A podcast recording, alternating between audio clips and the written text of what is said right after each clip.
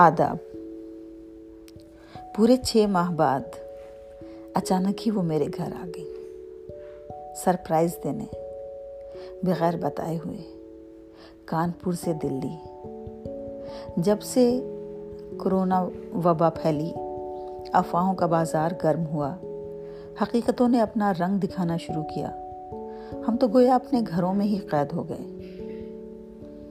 اپنے دوستوں رشتہ داروں، احباب سب سے دور۔ لیکن وہ نہ مانی چھ مہینے کے بعد اچانک ہی گھر حاضر ہو گئی اور میں ہوں کہ مجھے فرصت ہی نہیں۔ اگر آپ کسی ایمرجنسی میں کام کرتے ہوں، تو چاہے ورک فرام ہوم ہی کیوں نہ ہو۔ کام تو کام ہے۔ آٹھ گھنٹے اگر سونے کو مل جائیں آپ کو، تو آپ غنیمت جانیے۔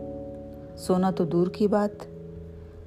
وہ آٹھ گھنٹے آپ کو، آپ کے تمام نجی کاموں کے لیے، سونے کے لیے، گھومنے پھرنے کے لیے، اٹھنے بیٹھنے کے لیے، سب ملا کر کے بھی اگر آٹھ گھنٹے مل جائیں تو آپ بڑے خوش نصیب ہیں۔ انہیں آئے ہوئے بھی ایک ہفتہ ہو گیا۔ پر مجھے فرصت کہاں کہ میں کہیں لے جاؤں۔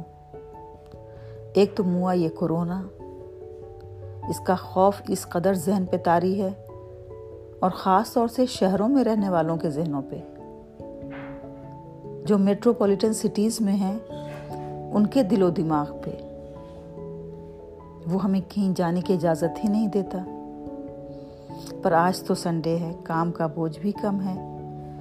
اور آج موسم بھی بڑا سہانا ہے۔ چلو لوکل مارکیٹ ہی گھوم لا، گھوماتے ہیں۔ اچھا سردیاں آنے والی ہیں نا؟ چلو میں یہ سویٹر اور یہ شال لے لیتی ہوں۔ اور ہاں جرابیں تو بہت ضروری ہیں۔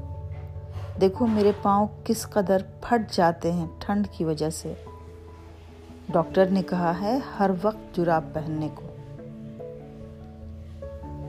اور ہاں کانپور میں فروٹس اچھے نہیں مل پاتے ہیں۔ یہ دیکھو کتنے اچھے سیب ہیں۔ لگتا ہے یہ سیب باہر سے آئے ہیں۔ یہ سیب بھی میں لے لیتی ہوں۔ ادھر خریداری کا سلسلہ بڑھ رہا تھا۔ ادھر میرے ذہن کا تناؤ بڑھ رہا تھا۔ کیونکہ اس مہینے کا بجٹ میرا ایسے ہی چرمرا چکا تھا۔ میں نے اسی مہینے میں ایئر پیوریفائر بھی خریدا، کیونکہ دلی کی پولیوشن سے کون واقف نہیں۔ بتیس ہزار پورے لگے ایئر پیوریفائر خریدنے میں۔ کسی ایک مہینے میں اگر بتیس ہزار آپ کے یوں ہی نکل جائیں، تو آپ سمجھ سکتے ہیں آپ کی ہوم بجٹنگ کا کیا حال ہوگا۔ پر سیب کے بعد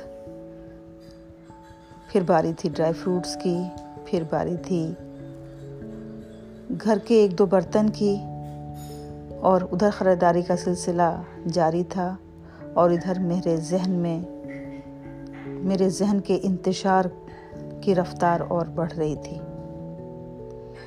بہرحال خریداری ختم ہوئی، ہم گھر واپس آئے اور آج انہیں واپس جانا ہے۔ دلی سے کانپور۔ اسٹیشن پہ ان کو چھوڑتے ہوئے ہم نے الوداع کہا اور انہوں نے مجھے گلے لگاتے ہوئے میری پیشانی پہ ایک بوسہ دیا اور اس ایک بوسے نے مجھے ساری دنیا بھلا دی۔ اس ایک بوسے کی حدت اس قدر تھی کہ میں اپنا بجٹ بھول گیا، کہ میں اپنی مصروفیت بھول گیا، کہ میں یہ بھی بھول گیا کہ ابھی ابھی میں نے بتیس ہزار خرچ کیے تھے۔ میں یہ بھی بھول گیا کہ کتنی شاپنگ کل کر کر لی تھی۔ صرف یاد رہا تو یہ کہ اس پیار کی شدت کو کس طرح اپنے ذہن و دماغ میں بسا لوں تاکہ آنے والے مشکل وقت میں یہ حدت مجھے آگے بڑھنے کا حوصلہ اور زندگی کی حرارت مہیا کرا سکے۔ جی ہاں ٹرین کھلنے والی ہے۔